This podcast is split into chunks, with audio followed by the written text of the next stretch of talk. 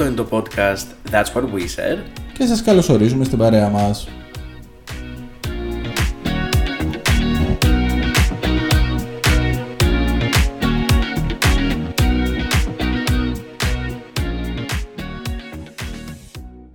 Εσείως φτάσαμε 20 επεισόδιο και με τι καλύτερο τρόπο να το γιορτάσουμε, ε; Ναι. από το να έχουμε καλεσμένο και πρώτη φορά καλεσμένο τον Αριστίδη. Καλησπέρα και από μένα. Ελπίζω Μπορεί να το πούνε είστε- πρωί. Ω, Μπορεί να το πούνε με τα μεσονύκτια, μπορεί να το πούνε σε άλλο universe, Ναι, μπορεί να ναι, το ναι. πούνε δεν ξέρουμε, οπότε ναι. Πες. Γεια σας. Ελπίζω να είστε όλοι καλά. Είναι time gender friendly αυτό. Ναι, ναι, ναι. Γεια σου Στάθη. Γεια σας. Ναι. Το δίχως Αριστείδης δεν διώξουμε εσένα. Ναι, Εντάξει. αυτό σου έλειπε. Ε, Εγώ δεν είπα τίποτα, εσύ τι μιλάς. Όχι, απλά έχω μάθει πλέον να σε αφήνω να κάνεις το κομμάτι σου μόνος σου στην αρχή και μετά από εκεί και πέρα κάποια στιγμή θα μπω και εγώ στην όλη κουβέντα. Έτσι bro. Ο ηλεκτρισμός στην ατμόσφαιρα, παιδιά, πραγματικά. Η ναι, ατμόσφαιρα λες και έχω να ηλεκτρισμένη. κάνω με δύο ντίβες. Whitney Houston, Mariah Carey. Και εγώ είμαι απλά στη μέση και απλά τους κοιτάω. Ποιος ήταν στην αρχή; Whitney; Whitney Houston και Mariah Carey. Α, οκ, οκ. Ωραία. Ε, anyway, Εγώ γεια ποια σα- είμαι; Mariah. Mariah. Οκ. Ωραία, ωραία. Λοιπόν, Ε, ε, προσπαθούσα να κάνω whistle note τώρα, δεν πειράζει. Όποιος το άκουσε, το άκουσε. δεν ξέρεις τι είναι whistle note. Ας το πάμε παρακάτω. Μερικά σκυλιά γαβγίζουν απ' έξω, οπότε νομίζω ότι έπιασε. Έπιασε. λοιπόν, γεια σας. Καλώς ήρθατε. Γιατί ξεκινήσαμε λίγο πάλι άτσαλα. ε, ναι, όπως. Θα είναι ένα πολύ διαφορετικό επεισόδιο, θεωρώ. Πολύ διαφορετικό δεν ξέρω, αλλά σίγουρα θα είναι ένα πολύ ενδιαφέρον επεισόδιο γιατί θα είναι η πρώτη φορά που έχουμε έτσι τρίτο άνθρωπο στην όλη φάση. Να και πούμε πόσο λίγο- μάλλον αυτόν τον άνθρωπο. Αυτό. Που είναι μια κατηγορία από μόνος του. Βεβαίως. λοιπόν, να πούμε λίγο ότι ο Αριστείδης... Όχι, δεν θα πούμε εμείς. Θα μας πει ο Ναι, Αριστείδης. αλλά να πούμε, ρε παιδί μου, ότι είναι φίλος μας, είναι στην Ναι, παρέα οκ, μας. ναι, εντάξει, χρόνια ακούω. πάρα πολλά. Ε, και ε, υπάρχει σε όλη την πορεία μας αντίστοιχα και του podcast, ας πούμε, και τα λοιπά. Ξέρει τα πάντα. Ναι. Δηλαδή είναι αυτό. Αλληλοστηρικτής. Και μας έχει έχει προωθήσει στηρίξει αυτό, αυτό. αυτό. μα έχει προωθήσει πάρα πολύ κιόλας. Ε, και πες μας λίγο και τα εξτραδάκια σου. Είμαι στην παρέα των παιδιών εδώ και πολλά χρόνια. Ε, μετά το τρίτο story στο Instagram απλά μου δίνουν guest post εδώ πέρα, οπότε έχετε όλοι ελπίδες παιδιά, μην ανησυχείτε. Κερνάνε καφέ, είναι πολύ καλή παρέα. Ε, σχετικά με εμένα, ε, άσχετος ότι... Ασχέτως, ου, τέλειο. Αχ, κάπου δεν η πειράζει, φιλόλογος θα μου... τα- θα τα- Δεν, κάπου- δεν- συνηθίσεις. δεν κάνουμε και edit κιόλας, οπότε δεν πειράζει. Είναι ευπρόσδεκτα τα λάθη. Κάπου η φιλόλογος μου μου αυτοκτονεί. Don't worry. Ε, ασχέτως από την πρωινή μου δουλειά ασχολούμαι με το stand-up comedy. Εμφανίζομαι κάθε Τετάρτη, ανοίγω την παράσταση 10 χρόνια κουβάλιμα του Κώστα Μαλιάτση στο Los Angeles, το οποίο βρίσκεται στο Κουκάκι. Και είμαι γενικά στη γύρα και σε άλλες παραστάσεις τις οποίες ανεβάζω στα social media. Οπότε, αυτό όντως, ότι και δεν είναι το. ασχολείσαι χρόνια με, Ναι. γενικότερα με το stand-up. Ναι, ασχολούμαι από το 19. Ναι. Ε, Και δικαίως εδώ που τα λέμε, γιατί παιδιά Ναι, ναι, ναι. Το, το χιούμορ του Αριστίδη είναι. Ε, εντάξει. Ενδεχομένως. Όχι ενδεχομένως, θα το καταλάβετε και από αυτό το επεισόδιο νομίζω. Το, θέμα, το θέμα είναι πολύ δόκιμο. Δηλαδή είναι μάλλον πολύ πρόσφορο έδαφος για να, για να φανεί αυτό ακριβώς του, του Ξέρεις ταλέντου του τι, Αριστίδη. ξέρεις τι, μετά από μια συγκεκριμένη ηλικία, άμα δεν έχεις πολλά λεφτά ή κοιλιακούς, ε, πρέπει να έχεις χιούμορ. Οπότε ήταν μονόδρομος για μένα. Νομίζω ότι πηγαίνει κάπως έτσι. εγώ που δεν έχω. Α, άντε λίγο χιούμορ. Αντίστοιχα. Ό,τι μπορεί, παιδιά, ο καθένας. Εσύ έχεις λίγο λίγους Ε, κυλιακού. ε, περίμενε, περίμενε, περίμενε. Έχουμε ακούσει ότι είσαι κρυφά ταλέντα και ιδιαίτερα στη μαγειρική. Οπότε νομίζω.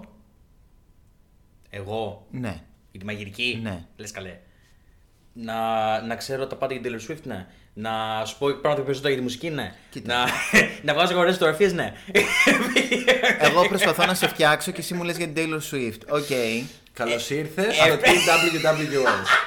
Welcome to my personal hell. Αυτό Έπρεπε ήτανε- απλά να ξεκινήσεις με αυτό βασικά. Αυτό ήταν μια επιλογή. Οκ. Αυτό. Ο Στάθης σε τι ξεχωρίζει; Ε, καλά, παιδιά, δεν χρειάζεται να κάνουμε αυτό το πράγμα. Δεν βγήκαμε στο χρυσό κουφέτο. Πάμε να μιλήσουμε για το επεισόδιό μας. Λοιπόν, πες το θέμα. Περίμενε. Α, κα- οκ, Μισό λεπτάκι. Να κάνουμε μια παρένθεση. Διότι μας έδωσε μια πάρα πολύ καλή πάσα με το χρυσό κουφέτο. Διότι το χρυσό κουφέτο ήταν στα 90s. 90s. Α, και τι άλλο βρισκόταν για την εποχή; Ελληνικές σειρές. Η χρυσή εποχή των ελληνικών σειρών. Εδώ που τα λέμε, ναι. Ε, προηγήθηκε το poll μέσα στην, ε, στις προηγούμενες μέρες. Όσοι το είδατε. Ναι, οπότε Όσοι όσοι, μας- δεν, όσοι δεν μας έχετε ήδη ακολουθήσει μέχρι τώρα στο Instagram, παιδιά, κάντε το. That's what we said, κάτω παύλα.gr. Ε, οπότε αφήσαμε το κοινό να επιλέξει αυτή τη φορά ανάμεσα σε χρυσές σφαίρες και ελληνικές σειρές. Ε, θα ήθελα μεν και τις χρυσές σφαίρες, αλλά εγώ νομίζω ότι τον, τον Αριστίδη τον ήθελα και στις ελληνικές σειρές. Γιατί ταιριάζουμε πάρα πολύ στα γούστα. Δεν διαφωνώ, αλλά αντίστοιχα κιόλας ο, ο Αριστίδης ξέρει, έχει τρομερή γνώση για βραβεία. Και αυτό επίσης. Και. Ναι, ναι. μ, ναι, τέλος πάντων. Δεν μπορεί. ε, ε, αν πάει καλά η φάση, μπορεί να τον φέρουμε στη δεύτερη σεζόν. Να ξανά είναι τέτοιο. Ναι, είναι ναι, μόνο- Για κάποιο arc Ναι. κάποιων επεισοδίων. ας Βέβαια πούμε. τώρα καταλαβαίνεις ότι ανοίγει το, το πράγμα και ποιος άλλος θα θέλει να έρθει και το Α, λοιπά, Εγώ έτσι. έχω ήδη πολλές προσφορές για. Και εγώ καλεσμένους πολλές που προσφορές, το κάνουν. αλλά. Ήδη μου κρατάνε μούτρα που είναι ο Αριστίδης ο πρώτος και δεν είναι άλλος. Δεν πειράζει, ο Αριστίδης θα ήταν σίγουρα πρώτος. Απλά δεν ξέρω τι μπορώ να πω για τις ελληνικές σειρές, καθώς έχω γεννηθεί το 2005. και οι περισσότερες ελληνικές σειρές ήταν στα 90s, οπότε. οκ, μπορώ να δώσω λίγο τα φώτα μου. Απλά μην ξεχνάτε ότι είμαι γύρω στα 20.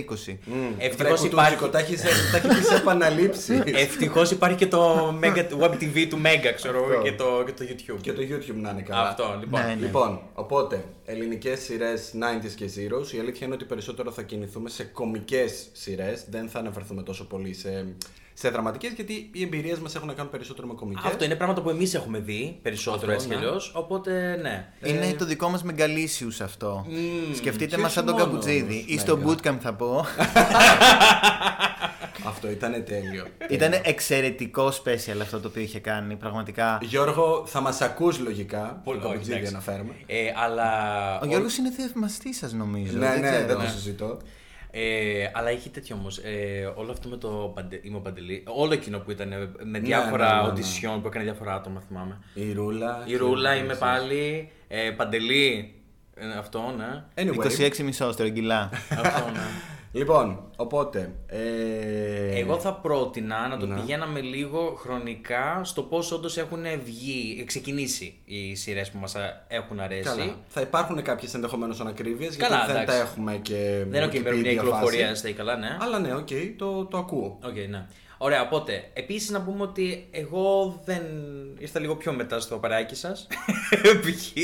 Οπότε στην ελληνική επικράτεια. Λοιπόν, θυμάμαι να παίζει λάμψη στον Καναδά. Καλά. Όλοι θυμόμαστε να Παιδιά, παίζει λάμψη θυμάμαι παντού. να παίζει λάμψη, τώρα μου ήρθε. Η λάμψη ήταν. Εντάξει, ήταν ένα Καλημέρα, ορόσημο. ρε παιδί καλημέρα μου. ζωή, λάμψη, αυτά μαζί πήγαιναν. Να, κιόλας, να, έτσι, να, ναι. να, ναι. Φάση 6,5-7,5 το ένα, 7,5 Ναι, ναι, το ναι. άλλο. Κάτι τέτοιο νιώθω. Τέλος πάντων, οκ, ναι, ναι. Το θυμάμαι σαν όνειρο ακόμα. Να πλέκει η γιαγιά μου και να βλέπει καλημέρα ζωή και λάμψη και να μην επιτρέπεται να μιλήσει κανένας Οκ. μέσα στο σπίτι εκείνη τη στιγμή. Οκ, οκ. Διότι συνήθως ήταν το απόγευμα μετά τα μαθήματα που πήγαμε να επισκεφτούμε τη γιαγιά. Οπότε η γιαγιά εκείνη τη στιγμή έπλεκε και έβλεπε καλημέρα ζωή και λάμψη. Σε λάθος Τα- ώρα τα πήγαινε οποία, γενικά. πραγματικά, τα οποία δεν εί- είχαν πέντε θέματα τα οποία ξέρεις. Ανακύκλωση. Ανακύκλωση συνεχής. Είτε βιασμοί θα ήταν. Αυτή τη Μαριάννα, την ε, γυναίκα του Θεοχάρη, την είχαν την κακομήρα πραγματικά. Πω, πω. Τα χίλια κακά της μοίρας Τα την χίλια είχαν κακά βρει. τη μοίρας. Πραγματικά. Θυμάμαι ένα επεισόδιο το οποίο είχαν μπει μέσα εχθροί του Θεοχάρη, την είχαν χτυπήσει, την είχαν βιάσει, την είχαν κάνει λιώμα και η απάντηση του Θεοχάρη ήταν και σου έχω πει να ρωτάς πριν ανοίξεις την πόρτα. Αλήθεια σας μιλάω.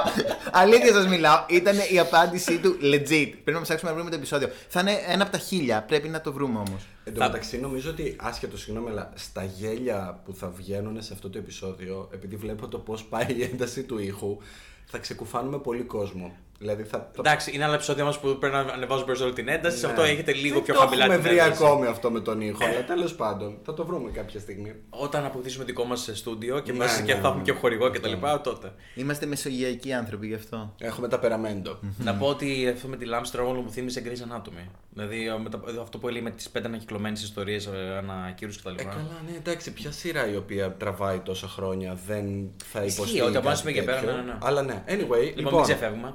Οπότε, άργησε να έρθει ο Γιώργος στα, στα πράγματα της ελληνικής τηλεόρασης. Οπότε θα ξεκινήσουμε με μια πολύ μεγάλη κοινή αγάπη δικιά μου και του Αριστίδη. Εγώ έχω ξαναμιλήσει έτσι κι αλλιώς για αυτή. Dolce Vita. Dolce Vita. Και όπως έχουμε αναφέρει και στο, σε ένα παλιότερο επεισόδιο, εγώ δεν το έχω δει αυτό. Ακόμα από τότε δεν το έχω δει. Με βάλατε και είδα δύο επεισόδια όταν ήμασταν στο Παρίσι. Δύο είδαμε τρία. Ναι, ναι, ναι. Ναι, ναι. Και Αυτό. ήσουν πάρα πολύ αρνητικός, αλλά τέλος πάντων δεν θα το σχολιάσω. Ε, σ- Στην άκρη καθόμουν, δεν μίλαγα. Ε, Τι άλλο- σχολίαζες, τι εννοείς αρνητικός; σχολίαζες, σχολίαζες Ρω- τα plot holes. Ρώταγα, πρά... ναι, ρώταγα πράγματα Τέλος στα πάντων. plot holes. Άμα είχε. ναι, προφανώς είχε ρε παιδί μου, δεν μιλάμε για το Μα Game και, of Thrones. και δεν μου βάλατε και το πρώτο επεισόδιο να κάτσα ξέρω και τα πάντα που γίνονται κιόλας. Anyway, λοιπόν, Αριστίδη, για πες μας έτσι εσύ λίγο για Dolce Vita, αναμνήσεις σου από αυτή τη σειρά. Πείτε μου γιατί σας αρέσει τόσο πολύ, για παράδειγμα. Ωραία, αυτό το έχω. Αριστίδη, Λοιπόν, ξεκινά. νομίζω ότι σε όλες τις σειρές ε, των 90s ε, αυτό που μας αρέσει περισσότερο είναι η εποχή ξεγνιασιάς την οποία μας φέρνουν στο μυαλό, τουλάχιστον σε εμάς τους γεννημένους γύρω στα 90s εκεί πέρα. Οπότε ε, για μένα είναι πολύ μεγάλο σημείο αυτό και πολύ πολύ μεγάλο σημείο αναφοράς είναι η τεχνική των ηθοποιών, ήταν κομική ηθοποιοί. Καταλάβαινες ότι παίζουν εκείνη τη στιγμή, ήταν σαν να παίζουν ένα θέατρο. Σαν τα πιο πολλά να ήταν one-off. Είτε να τους έβγαιναν εκείνη τη στιγμή, είτε να τα έβρισκαν εκείνη τη στιγμή, είτε. Καταλαβαίνετε πώς το εννοώ. Και καλά, περισσότερο σαν αυτο, αυτοσχεδιασμός, ρε παιδί μου, ότι ήταν πιο πώς Θεω- να το πω, ζωντανό το όλο Θεωρώ πράγμα. ότι ήταν πολύ αυτοσχεδιαστικό, όπως επίσης έβλεπες ε, γενικά σχετικά με το ε, political correctness, το οποίο έχει, υπάρχει πάρα πολύ στους καιρούς μας και καλά κάνει και υπάρχει σε ένα μεγάλο βαθμό, διότι μπορείς να δεις μερικές σειρές και να δεις πόσο ε, άσχημα έχουν γεράσει μερικά αστεία, πόσο εύκολα χρησιμοποιούν κάποιες συγκεκριμένες λέξεις για συγκεκριμένες ομάδες ανθρώπων, το οποίο είναι πάρα πολύ κακό, αλλά και πάλι τους δίνεις ένα ελευθέρας, τους δίνεις ξέρεις, μια ποιητική αδεία σε όλο αυτό. Τύπου, σας επιτρέπω να το πείτε αυτό, σας επιτρέπω να το κάνετε αυτό, μόνο και μόνο επειδή είστε εσείς σαν σειρά. Οπότε δεν υπήρχε τόσο πολύ political correctness και πιστεύω ότι είχαν και μεγάλο. Ε, πώς να το πω, ε, μεγάλο ελεύθερο πεδίο από το ίδιο το κανάλι και από την ίδια την παραγωγή στο να κάνουν πράγματα και στο να πούνε πράγματα. Ναι, ναι, ναι, το ναι. οποίο δεν υπάρχει πλέον τώρα, ξέρεις. Άμα δεν φέρνεις τα νούμερα, άμα δεν ε, είσαι ε, στο concept το οποίο θέλουν, άμα δεν διαφημίζεις τα πράγματα τα οποία θέλουν, τότε δεν υπήρχαν όλα αυτά. Και Σε υπήρχαν- τόσο μεγάλο βαθμό σε τουλάχιστον. τόσο μεγάλο βαθμό. Και ήταν χαρακτήρες τους οποίους τους ήξερες. Π.χ. ας πούμε, όταν η Καβογιάννη έπαιζε την Ασπασία, η οποία ήταν ένας καθαρά κωμικό ρόλος, αυτή η κοπέλα υπήρχε. Η παρακόρη υπήρχε στα σπίτια τα αθηναϊκά τότε. Δηλαδή, ε, μπορούσα να ταυτι... μπορώ να ταυτιστώ γιατί την είχα δει σαν φιγούρα μια κοπέλα η οποία είναι εκεί πέρα ε, γύρω late, thir- late 30s και τα λοιπά και ψάχνει εναγωνίως έναν άντρα να τη σώσει από τη ζωή της και να μην είναι παρακόρη πλέον και όντως να γίνει κυρά και αρχόντισσα σε ένα τριάρι στην Κυψέλη, διότι αυτό ήταν το όνειρο πολλών. Εγώ τα θυμάμαι αυτά. Δηλαδή, υπήρχαν τέτοιοι χαρακτήρες. Υπήρχε ο χαρακτήρας της πιο αλέγρας γυναίκας όπως ήταν η Σάσα. Ναι, Βέβαια, ναι. είναι πιο extravagant έτσι όπως το σίγουρα. έχουν δώσει. Ε, καλά, η κομμωδία από μόνη της χρειάζεται την υπερβολή για να μπορέσει Φυσικά. να σταθεί. Και η, η, η Μπαλανίκα έχει πει κάτι πολύ ωραίο σχετικά με αυτό. Ε, εγώ τη Σάσα την έπαιξα σαν άντρας. Δεν την έπαιξα σαν γυναίκα. Καμία γυναίκα εκείνη την εποχή, ακόμα και τώρα, δεν θα πει ότι Α, τρεις η ώρα, τελειώνει η οικοδομή. Πρέπει να πάω να δω. Κανένας αυτό. Κανένας, τον έπαιξα σαν ένας γκέι άντρας εκείνης της εποχής. Την έχω ακούσει αυτή τη δήλωση. Ναι. Ναι, και ήταν πάρα πολύ σημαντικό και είναι πολύ σημαντικό να το ακούσω από την Μπαλανίκα αυτό, διότι εάν πάρουμε, αν κάνουμε μια γρήγορη αναδρομή, ε, η Μπαλανίκα ξεκίνησε και γαλουχήθηκε από τον Μαρίνο. Ο Μαρίνος την βρήκε στο θέατρο, την πήρε μαζί του και την έκανε πρώτο όνομα τότε και στη συνέχεια ακολούθησαν τηλεοπτικές επιτυχίες η μία μετά την άλλη. Οκ. Οπότε Οκ. ήταν κάτι πάρα πολύ ωραίο και σαν backstory, αλλά και για να ξέρουμε πόσο ο καθένας έπαιζε μερικά πράγματα.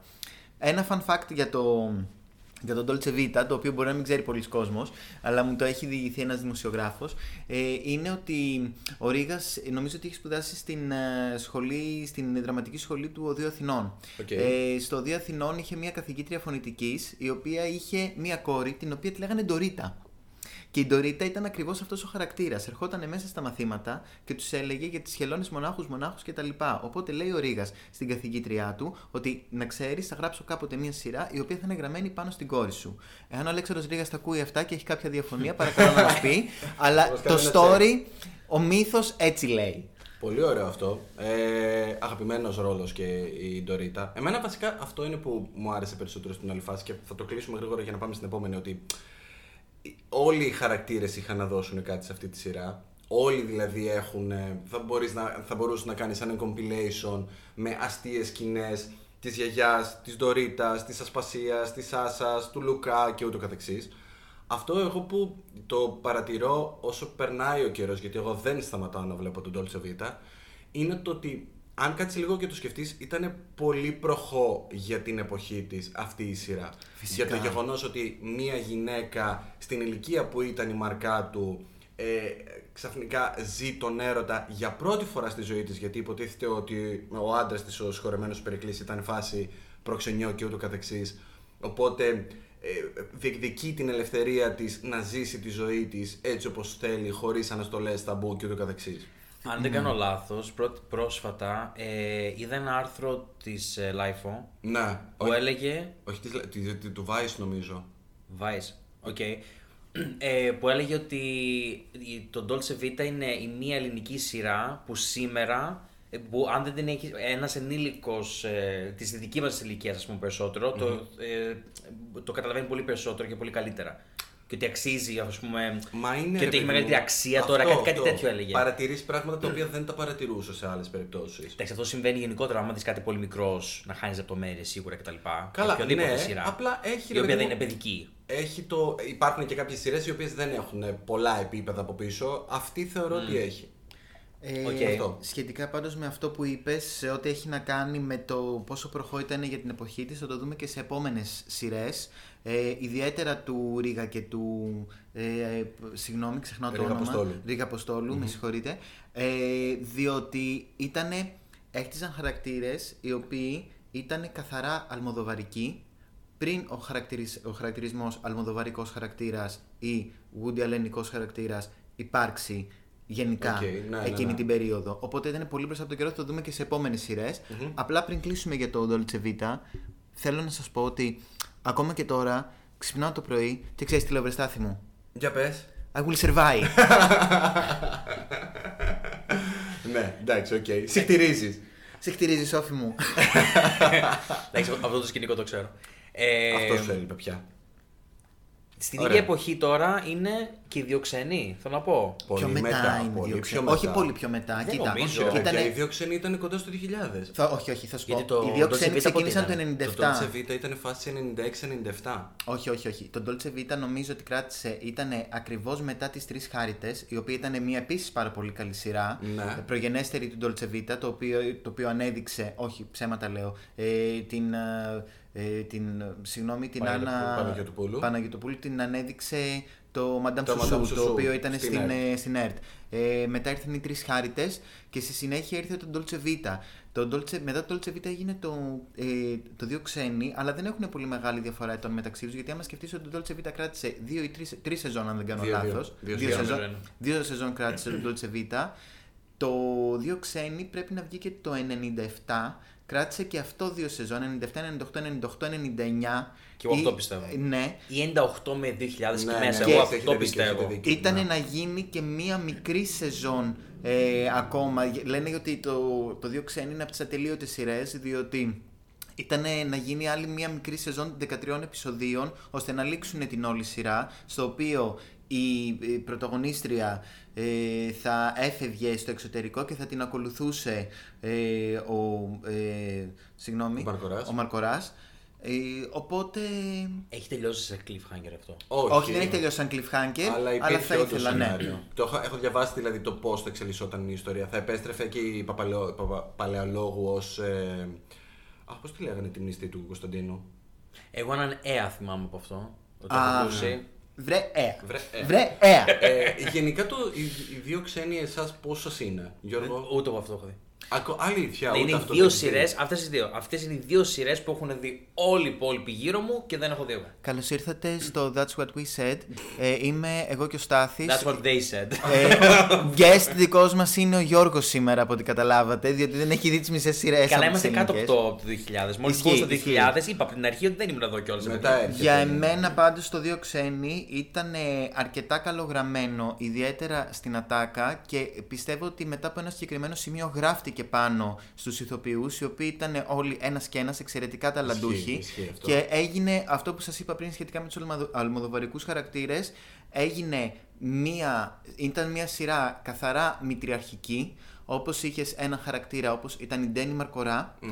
και όπως είχες ένα χαρακτήρα σαν αυτό της Χρυσούλας Διαβάτη, οι οποίοι ήταν δύο διαφορετικές μάνες στο ίδιο πρόσωπο πάνω, δηλαδή στον Μαρκορά, Και τον ταλανίζανε πάρα πολύ. Δηλαδή, εάν το δεις διαφορετικά, οι γυναίκες στη ζωή του έπαιζαν καθοριστικό ρόλο. Διότι είχε και αυτό το πράγμα. Είχε δύο διαφορετικές γυναίκες. Είχε τη δικηγόρο και είχε και την παρουσιάστρια. Είχε αυτή που έμοιαζε πιο πολύ με τη μητέρα του, που ήταν πιο αλέγρος άνθρωπος, και είχε Οκ. και την πιο σεμνή γυναίκα. Ναι, ναι, ναι. ναι. Οπότε, σαν ψυχολογία, όλο αυτό ήταν ένας άντρας σε μια μητριαρχική κοινωνία που ήταν από πολύ δυναμικές γυναίκες δίπλα του. Δυναμικές γυναίκες που they wouldn't give a fuck.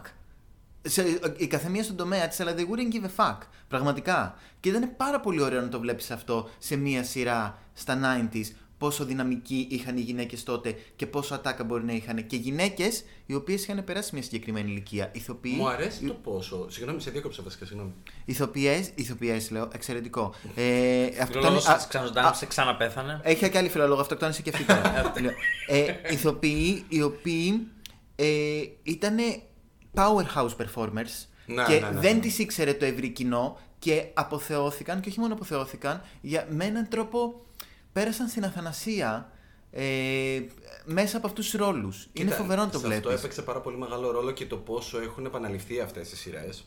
Ε, γιατί ας πούμε η, η Κόνστα, η ίδιο Γιολάντα Ραγιά από το Δίσεξε Μαρτίν είχε κάνει πολύ μεγάλο χαμό.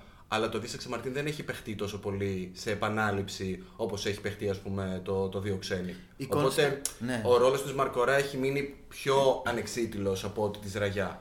Ε, εγώ για να είμαι ειλικρινής, ενώ μου άρεσε, μου άρεσε το Δύο Ξένοι, δεν το παρακολουθούσα τότε. Θυμάμαι η αδερφή μου το παρακολουθούσε σαν τρελή. Ε, ε, έχω δηλαδή αυτή την ένσταση που έχω με τις περισσότερες σειρές του, του Ρίγα ας πούμε ότι δεν μου αρέσει ποτέ το κεντρικό love story. Με κουράζει πάρα πολύ. Όλοι οι χαρακτήρες που πλαισιώνουν την ιστορία, οι δευτερεύοντες, είναι εξαιρετικοί. Δηλαδή μπορεί να κάτσω να δω βιντεάκια στο YouTube με ατάκες Φλόρα, Ντένι, ώρες ολόκληρες. Ε, δεν μπορώ. Το, το love story Κωνσταντίνο Μαρίνα, μόνο που τους βλέπω βαριέμαι φάνταστα. Θα σου πω τι. Το βαριέσαι ή σε θυμώνει κιόλας; Καλά, είναι Διότι τοξικό. είναι τοξικό. Είναι τοξικό. βαθιά προβληματικό, ρε φίλε. Αλλά ε, ξέρω πάρα πολύ καλά ότι αρκετά κορίτσια το θεωρούσαν ιδανικό. Όσο μεγαλώναμε π.χ. κιόλας. Και Καλά. ότι ονειρευόντουσαν π.χ. κάτι αντίστοιχο. Δηλαδή κα- ένα τέτοιο, μια τέτοια επαφή τέλος πάντων. Αυτό νομίζω ότι είναι πολύ μεγάλος κανόνας, γιατί εδώ ο κόσμος οραματίζεται ένα ρομάντζο τύπου Joker, Harley Quinn, το οποίο είναι μια Άλλο κοινό. κακοποιητική σχέση. Θα πω, ναι, εννοώ ρε ok. παιδί μου ότι κοιτάνε το κομμάτι και καλά του πάθους και ούτω καθεξής, αλλά δεν κοιτάει κανείς την πραγματικότητα και από, ότι από πίσω πόσο προβληματικό είναι αυτό το πράγμα. Ναι. Ότι ο ένας ντρεπόταν ας πούμε για την κοπέλα με την οποία ήταν μαζί και η άλλη άλλαξε όλη της την προσωπικότητα για να αρέσει στον άνθρωπο με τον οποίο ήταν ερωτευμένη. Πρέπει να, ε, δηλαδή θα, θα πρέπει να το, το ψάξεις από άλλη οπτική γωνία για να Ναι. δεις το πόσο κακό είναι. Anyway, αυτά για τους δύο ξένους. Ωραία. Ε, Ήρθε η σειρά σου. Ήρθες στην ναι. Ελλάδα. Καλώς ήρθες. Εγώ ήρθα στην Ελλάδα. Να πω το πρώτο πράγμα που είδα. Ναι, ναι, ναι. Ένα. Εννοείται. Ε, Κωνσταντίνου και Ελένης. Α, ναι. Α, ναι, ναι, εντάξει, οκ, οκ. Κωνσταντίνου και Ελένης που εντάξει, θεωρώ η ίδια η παραγωγή του Αντένα ακόμα δεν ξέρω. Δεν είναι αυτόματα πλέον. Οι- Τα μηχανήματα παίζουν έτσι. Μπορεί να το έχουν 24 ώρες 24 ώρες. Δεν το έχουν σταματήσει ποτέ. Και το, το opening theme του Κωνσταντίνου και Ναι. Ελένη, επειδή μερικές φορές όταν δουλεύω από το σπίτι έχουν τηλεόραση να παίζει από πίσω. το λειτουργεί- έχουν μάθει και στο. Όχι, όχι, όχι, όχι, όχι. Λειτουργεί απλά σαν ξυπνητήρι για εμένα ότι είναι δύο η ώρα πρέπει να Πρέπει να φάω. φας. Α, οκ. Ισχύει, Ή- ισχύει. ή- είναι, ένας, είναι ένα βαρομετρικό το οποίο είναι φοβερό. Με το που ακούω το, αυτό το σπανιόλικο το τέτοιο, λέω: Όπα, κάτσε να ζητάμε τα μπιφτέκια, ήρθε η ώρα να φάω. Δύο η ώρα. Όντως, και όταν είχα έρθει να δουλέψουμε μαζί, ε, σε σένα με, είδαμε, φάγαμε και είδαμε Κωνσταντίνου και Ελένης. Εκείνη την ώρα που Θα σε φάγαμε. αφήσω να πεις οτιδήποτε θέλεις. Για 15 Ένα λεπτά πράγμα- μετά δουλέψαμε. Καλά, έχουμε και διαλύματα. Δεν κάνουμε τι- Ένα πράγμα θέλω να πω. Εμένα με τρομάζει το γεγονός ότι είναι μια σειρά η οποία ξεκίνησε όταν εγώ ήμουν δημοτικό. Ο ανιψιός μου έχει φτάσει σε γυμνάσιο και ο ανιψιός μου. Ο ξέρει... ανιψιός σου κατά μεγάλη, μεγάλη διαφορά και όλες τις ηλικίες, έτσι. Ναι. Ε, ενώ τώρα είναι γυμνάσιο, ρε παιδί μου, είναι Ναι, ναι, δεύτερο ναι. γυμνασίου και ξέρει τις ατάκες όπως τις ξέρω και εγώ. Και θα τα Μιλάμε ξέρει για- και επίσης η ανιψιά Και σου. η ανιψιά μου που είναι ενός, ας πούμε. Η οποία- τώρα. ναι. Πες εσύ για τον Κωνσταντίνο και Ελένη. Λοιπόν, για μένα αυτή η σειρά, αρχικά εγώ εντόπιζα κάποιες ομοιότητες, παιδιά, θυμάμαι, από αγγλικές σειρές. Δεν θα, δεν θα κολλήσω αυτή τη στιγμή σε αυτό. Οκ. Αλλά δηλαδή, όντως έχει κάποια πατήματα τι και πώς. Αλλά ε, πέρα από το κομμάτι το πόσο μπορεί να έχει κουράσει αυτή τη στιγμή, για μας τότε θεωρώ, εγώ πραγματικά γελούσα πάρα πολύ. Θυμάμαι ότι δεν θα ξεχάσω ποτέ το τι κλάμα έχω ρίξει στα γέλια με το επεισόδιο με το κομμωτήριο όταν ξυπνάει ο Κωνσταντίνος με τα Με τα ράστα. ράστα. Τι Ναι. ψεύτικο πράγμα είναι αυτό, κυρία Κατακουζίνα. Βγάλετε τα μέσα από πάνω σας. που, που, είναι, που ξυπνάει και κάνει μπροστά και ρω- νιώθει ένα βάρος πάνω από το κεφάλι του και κάνει, καταβαίνει την κουρτίνα, ξέρω εγώ από τα Τι τέτοια. λες, μωρή, τρελό κοτσιζού. Ε, το, ε, το Madame Zaira. Το, ε, με, το, με το τέτοιο, με, το, με τη βαλίτσα, με, τα, με τις δύο γιορτές, με το, δηλαδή τώρα ό,τι μου ήρθε στο κεφάλι μου. Δηλαδή πραγματικά είναι πάρα πάρα πολλές στιγμές με το, που πραγματικά έχω γελάσει πάρα πάρα πολύ. Εγώ ένα θυμάμαι πάρα πολύ που πραγματικά είχα λυθεί στα γέλια. Στο, που δεν το δείχνει πολύ συχνά γιατί είναι θεματικό επεισόδιο. Είναι το επεισόδιο με το τέλος του κόσμου. Και καλά Ναι, που ναι, ναι. Το, το 2000 ξημερώνει και άλλα- τε- θα τελειώσει ο κόσμος. Οκ. Και έχουν πάει, τους έχει πάει η Πέγγι για να κάνει και καλά παράσταση την τελευταία μέρα του χρόνου και Α, παίζει ναι, τις είναι λίγο σκηνές της στενάχωρο Λύσας. αυτό.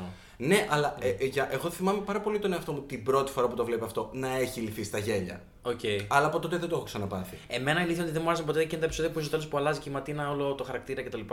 Που Έλα, τελειώνεις, ας γιατί, πούμε έτσι. Όχι, ήταν πολύ. Ναι. Εμένα μου άρεσε δηλαδή αυτό σαν character development για την Μανταρινάκη. Ε, απλά να πω ένα fun fact. Ναι. Ότι το Κωνσταντίνο και Ελένη είχε ξαναγυριστεί. Είχε ξαναγυριστεί στην ΕΡΤ ε, στη σεζόν 1992-1993, το οποίο το είχε γράψει μόνο της Άννα Χατζησοφιά. Η σειρά λεγόταν Εξαντιερέτου και έπαιζε τότε η Βάνα Παρθενιάδου, ο Αλέξανδρος Μιλωνάς, ο Νίκος Αλεξίου και η Τζόι Σεβίδη. Είχε λίγα επεισόδια, ήταν ακριβώς το ίδιο πρέμις, τελείως διαφορετικό, δύο διαφορετικοί άνθρωποι, οι οποίοι ε, ε, κληρονόμησαν ένα σπίτι το οποίο ε, το, κέρδι, το κληρονόμησαν μαζί και ο καθένας δεν θέλει να φύγει από το σπίτι, οπότε το χωρίζουν στη μέση και έχουν τους δύο φίλους ο καθένας. Το είχε γράψει μόνη της Άννη Χατζησοφιά τότε.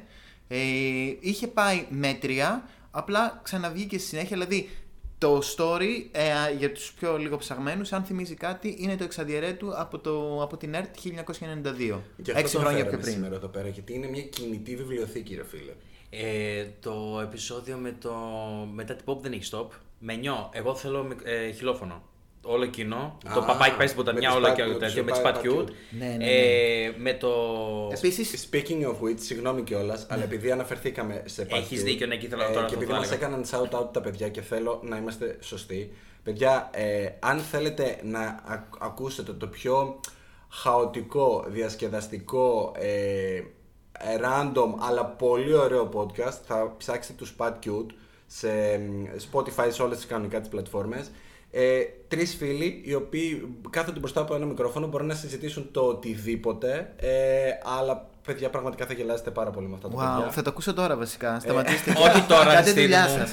Ε, Χριστίνα, Άρη και Μάνο, ε, συνεχίστε. Αυτό. Ναι, ναι, ναι. Ευχαριστούν ε, Χριστίνα Άρη και Μάρο για το shout out. Μάνο. Μάνο. Μάρο. Η θεία Μάρο. Είμαι, Η θεία Μάρο. Ήρθε η πίτσα. ξέρω Ήρθε τόσα καλά, πολλά, άκουσα. να σου πω, ξέρω Η τόσα νονά. πολλά. Fun facts. Είμαι 58 ετών, αφήστε με στην ησυχία μου, ξεχνάω ονόματα. Οκ. Λοιπόν, επίσης, οκ. Εντάξει, μην τόσο με μόνο. πολύ εκνευρίζετε γιατί το Μεξικανό του Τόντα Τζοντίση είναι Τούρκος. Α, και, Εγώ, τα, ρε. και τα, τα flashbacks με το τέτοιο. Είναι πολλά ρε παιδί μου, εντάξει, Καλά, οκ. ναι, ναι. Α, το αμάξι με το δίπλωμα. Ο Μπούλης. είναι Ε, πολλά. Το μόνο. Α, βασικά ήθελα να πω αυτό που σου είπα και τότε που το είδαμε μαζί Ναι, ναι, τώρα. ναι. Δηλαδή. Ε, παιδιά, ε, καθόλου φίλτρο. Καθόλου Δηλαδή- φίλτρο. Καθόλου δηλαδή- φίλτρο. Φίλτρο λέγοντας. Ε, σε- ήταν το επεισόδιο που είδαμε μαζί τώρα, που είναι το τελευταίο που έχω δει και είχα πολύ καιρό να δω κιόλας. Ήταν το επεισόδιο που η Ελένη τα έχει με τον πατέρα και με τον γιο ταυτόχρονα, Οκ. ας πούμε. Ωραία. Και στο τέλος είναι που το μαθαίνουν και οι δύο και έρχονται στο σπίτι Και τώρα, όντως, 2022 ας πούμε που το είδαμε, ε, daytime ε, τηλεόραση κτλ. Χαστούκι, ε, ρίχνουν χαστούκια στην Ελένη. Α, ναι. Δηλαδή, οκ. χτυπάνε μια γυναίκα. Στη...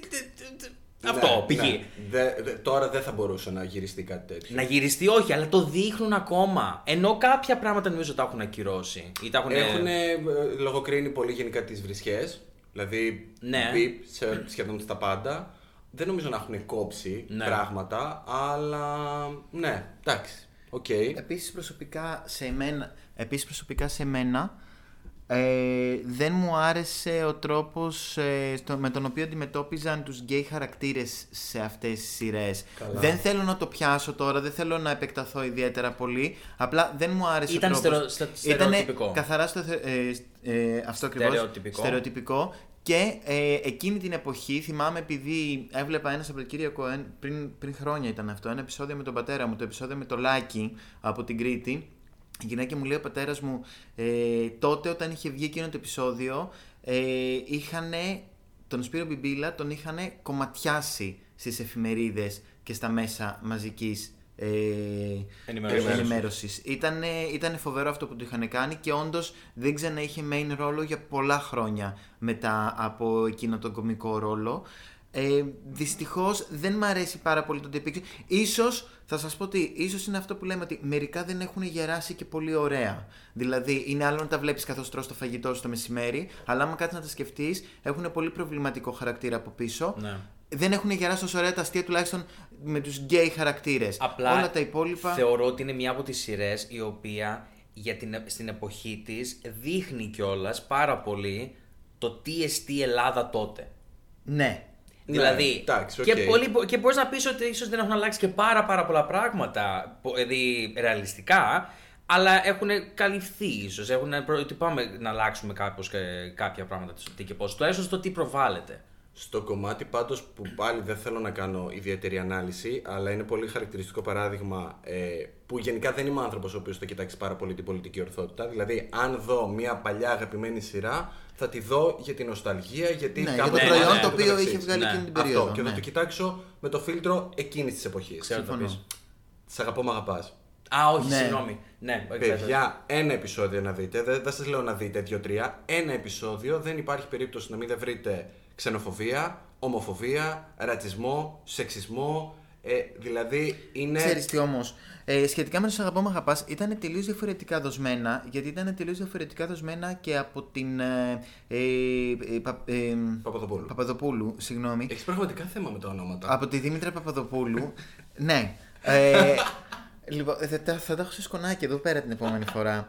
Βρε στάθη μου. λοιπόν, ε, σχετικά με τη Δήμητρα Παπαδοπούλου, η οποία ε, το 1992-93 με τους απαράδεκτους είχε, δώσει, ε, είχε αποδώσει βασικά έναν γκέι χαρακτήρα που τον είχε παίξει ο Μπέζος εξαιρετικά. Ναι, δεν αυτό ήταν ισχύει. προβληματικός χαρακτήρας, δεν ήταν, το, ε, δεν ήταν εκεί πέρα για το comic relief, είχε Ε, καλά, έναν όχι. σταθερό ρόλο, ο οποίος ρόλος δεν ήταν. Δηλαδή, μπορείς να τον δεις και σήμερα. Είναι ένας φίλος της παρέας, ο οποίος Θεωρώ ότι δεν λέει όντως τίποτα th- κακό. He didn't hold back. Ναι. θεωρώ. Παιδιά, θεωρώ ότι ήταν. Το, το, Δεν έχω δει πολλά αντιλαμβάνομαι τη επεισόδια. σημασία του, του να βρίσκεται ένας γκέι χαρακτήρας έτσι στους τέσσερις βασικούς πρωταγωνιστές. Αλλά θεωρώ ότι ο Γιάννης στους απαράδεκτους είναι πολύ μονοδιάστατος. Και είναι Ναι. εντελώς μόνο για το comic relief. Δεν υπάρχει καμία εξέλιξη στη συναισθηματική του ζωή. Δεν αναφέρεται πουθενά, ξέρω εγώ που λέω λόγω στην επαγγελματική του ιδιότητα. Ναι, αλλά από την άλλη- Δηλαδή είναι πολύ. Είναι εκεί για να είναι και να προσφέρει γέλιο. Αυτό. Οκ, από την άλλη ήταν πράγματα τα οποία όντως δεν μπορούσαν να αγγίξουν εκείνη την εποχή. ναι, ναι, οκ. Και ας ήταν μια εποχή που ήταν πολύ επίσημη μπροστά από τον καιρό της. Μην ξεχνάμε, ε, θα ξαναναφερθώ στο όνομα του Μαρίνου, ο οποίος ήταν showman, είχε, πει και είχε, είχε βγει από την πρώτη φορά και είχε πει ότι είμαι γκέι και έκανε 50 και 60. Έλεγε πάμε τσαούσες και ο κόσμος τρελαινόταν. Δεν τον ενδιαφέρει η σεξουαλικότητά του. Ενώ τώρα βγαίνει κάποιος και να ρωτιούνται είναι γκέι, είναι straight, τι γίνεται κτλ. Και ξέρεις, όταν το δίνεις αυτό απλόχερα, ξέρεις, εγώ είμαι αυτός. Από εκεί και πέρα θέλετε να διασκεδάσουμε όλοι μαζί. Ελάτε να διασκεδάσουμε όλοι μαζί. Ναι, ναι, ναι. Βέβαια, σε μια σειρά εκείνη την εποχή και ιδιαίτερα κομική θα ήταν πολύ δύσκολο να περάσει ε, μία γκέι σχέση έτσι όπως ήθελαν λογικά να την περάσουν.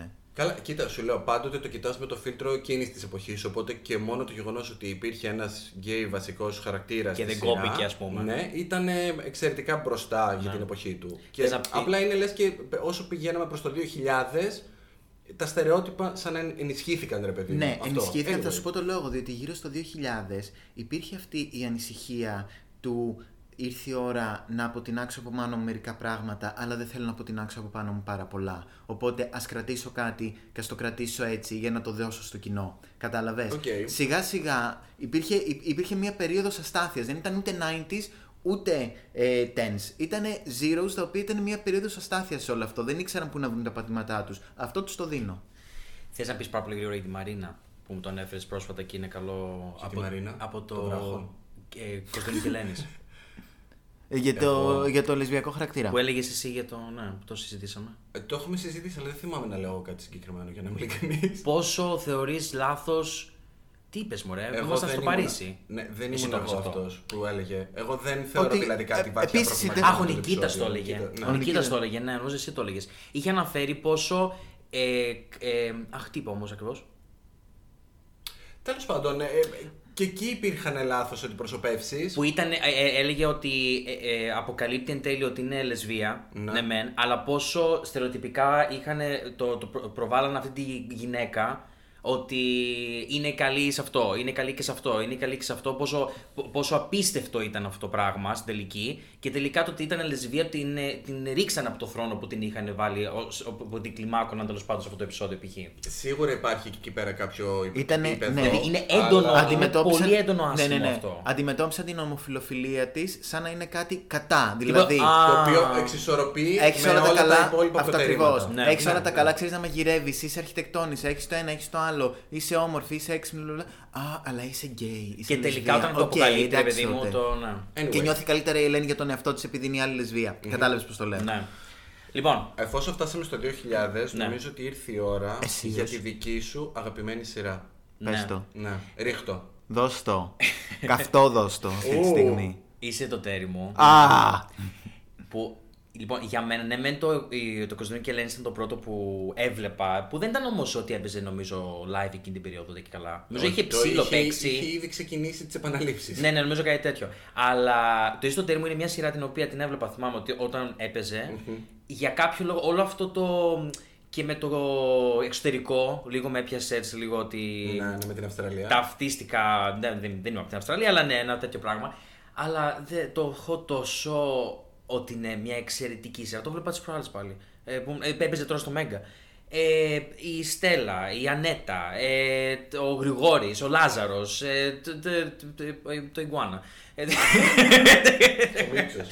ε, ε, παιδιά, πραγματικά είναι τόσο αστείο για μένα αυτή η σειρά.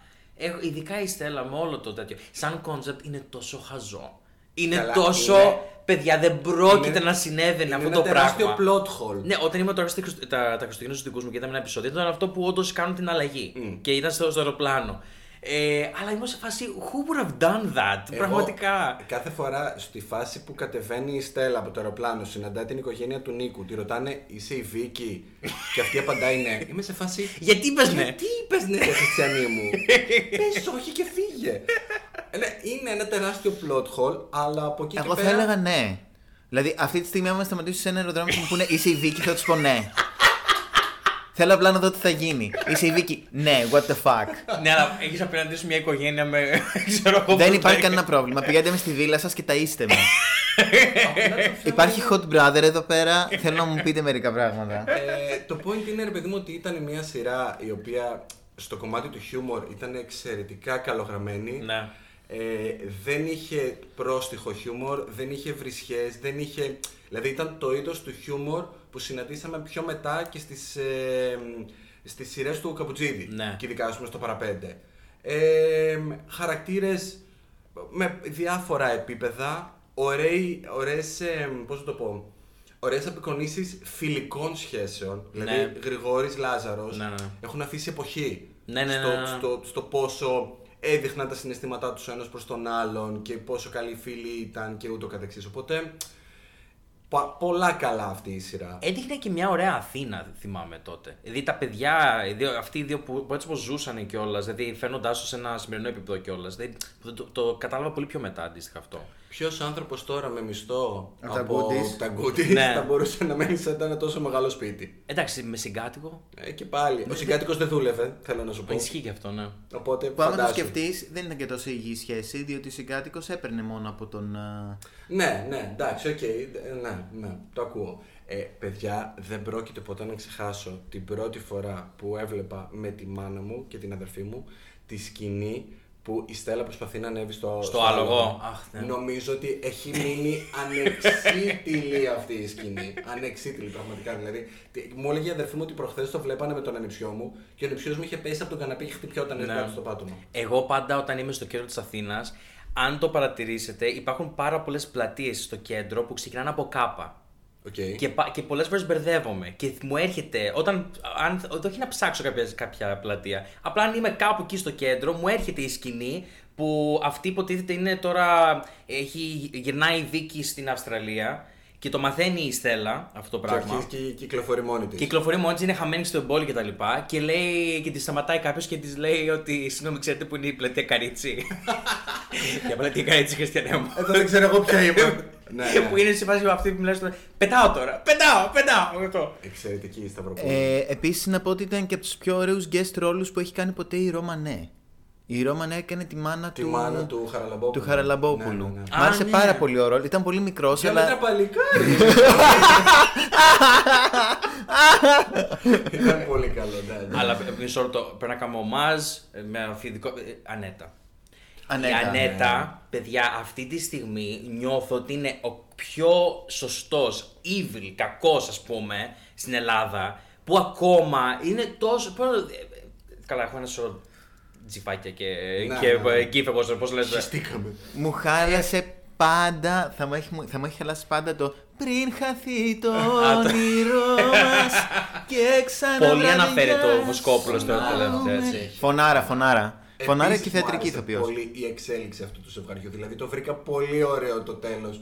Το πώς, ε, ο, πώς το έλεγαν τον άντρα της; Βλάση. Α, ο Παναγιώτης. Βλάση, είναι. Ο Παναγιώτης. Ο Βλα- ναι. Βλάσης ήταν κόμμενος. Ο Παναγιώτης, ας πούμε, μετά πάτησε πόδι και είπε τελείωσε, θα σε βάλω στη θέση σου τώρα. Γιατί Κρίμας. ο Παναγιώτης είναι φθιώτης. ε, ναι, anyway, Λοιπόν, πέ- πάμε λίγο παρακάτω.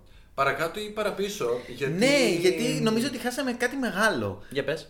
Τα εγκλήματα, παιδιά. Τώρα που είπες η Ρώμα ανέβασε. Τώρα που είπα η Ρώμα, ναι, χα- χάσαμε λίγο τα εγκλήματα. ναι. Αυτή η σειρά και αν ήταν πολύ μπροστά από τον καιρό της, σειρά που ήταν να κοπεί στα πρώτα πέντε επεισόδια, δεν την πίστευε κανένας. Πήρε πολύ μεγάλο hype από τις επαναλήψεις, οι οποίες ήταν πιο αργά το βράδυ και, τη βλέπανε, και τις βλέπανε πιο ενήλικο κοινό. Το οποίο ενήλικο κοινό σταμάτησε να το βλέπει αργά το βράδυ και το έβλεπε κανονικά στο airtime που ήταν τότε, για να πάρουν τα πάνω τους. Εξαιρετική σειρά, πολύ μέτα, πολύ μπροστά για τον καιρό της και έγινε ακόμα πιο μέτα στη δεύτερη σεζόν. Ξέρετε, με εξωγήινου, αν θυμάστε κτλ.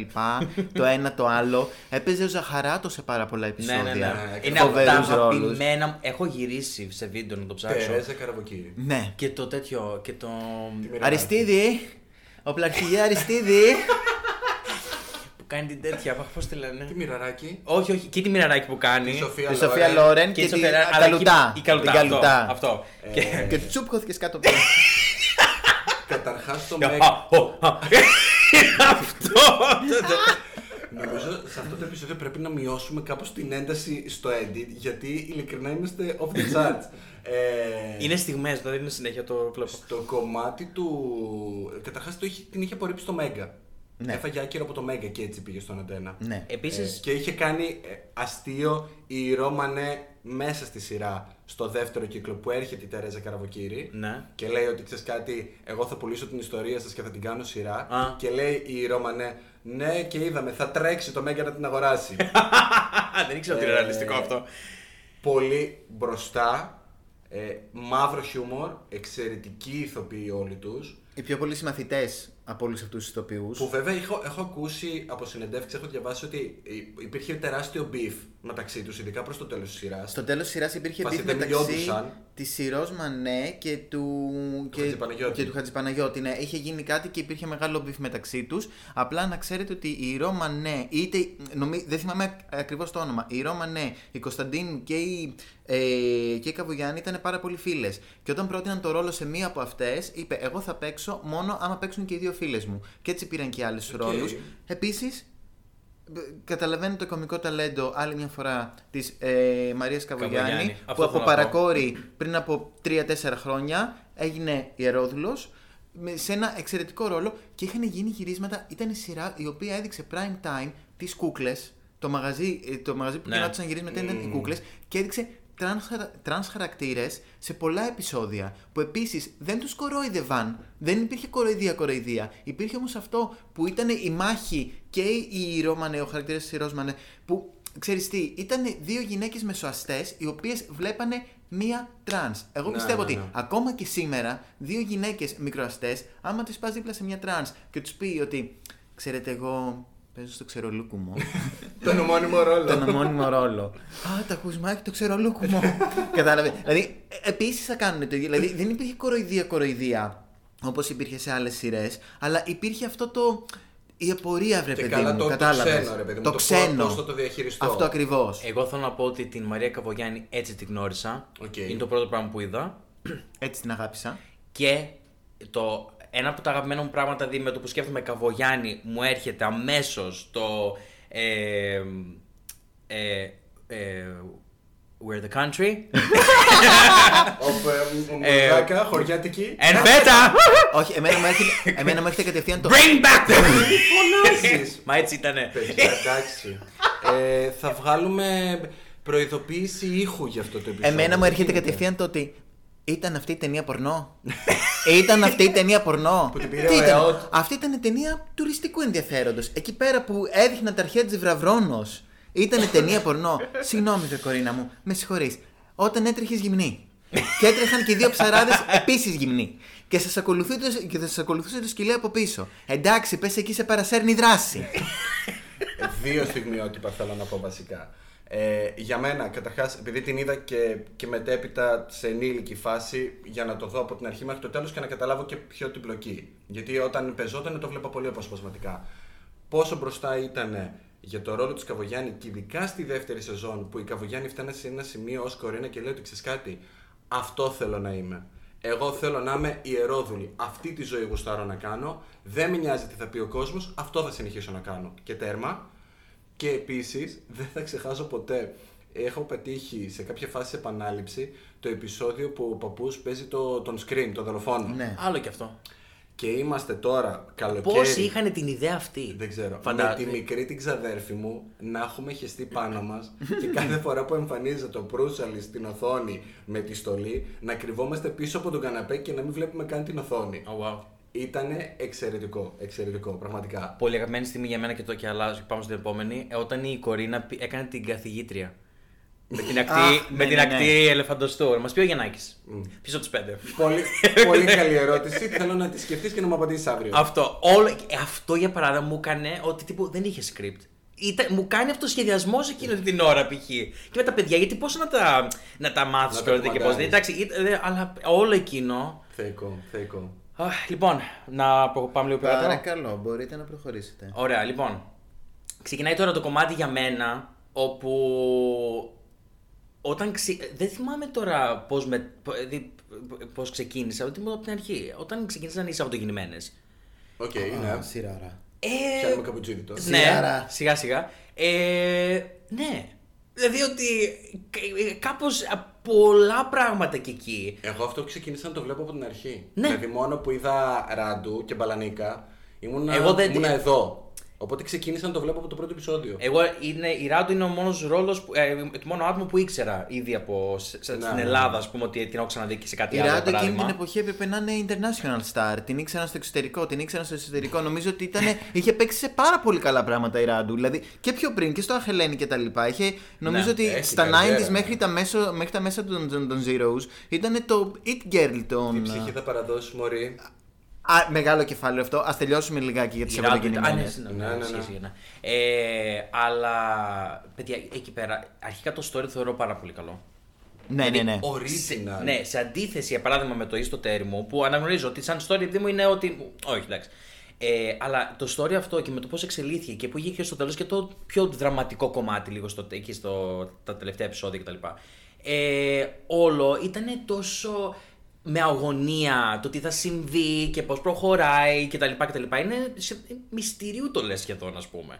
Ε, το, πο- με την εξέλιξη του κτλ. Είχε αυτό δύο σεζόν ή μία; Μία, μία. Μία είναι, ναι. Ε, Θέλανε για δεύτερη νομίζω, αλλά. Και προ- όχι. το παρουσιάστηκαν, αν δεν κάνω λάθος, η Τάμι, η Ανδρούτσου.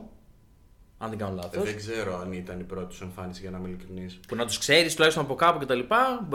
Με το πόσο παίξαν μετά στις ζωές του, Καλά, ναι, ναι, ισχύει. σε άλλες σειρές κτλ.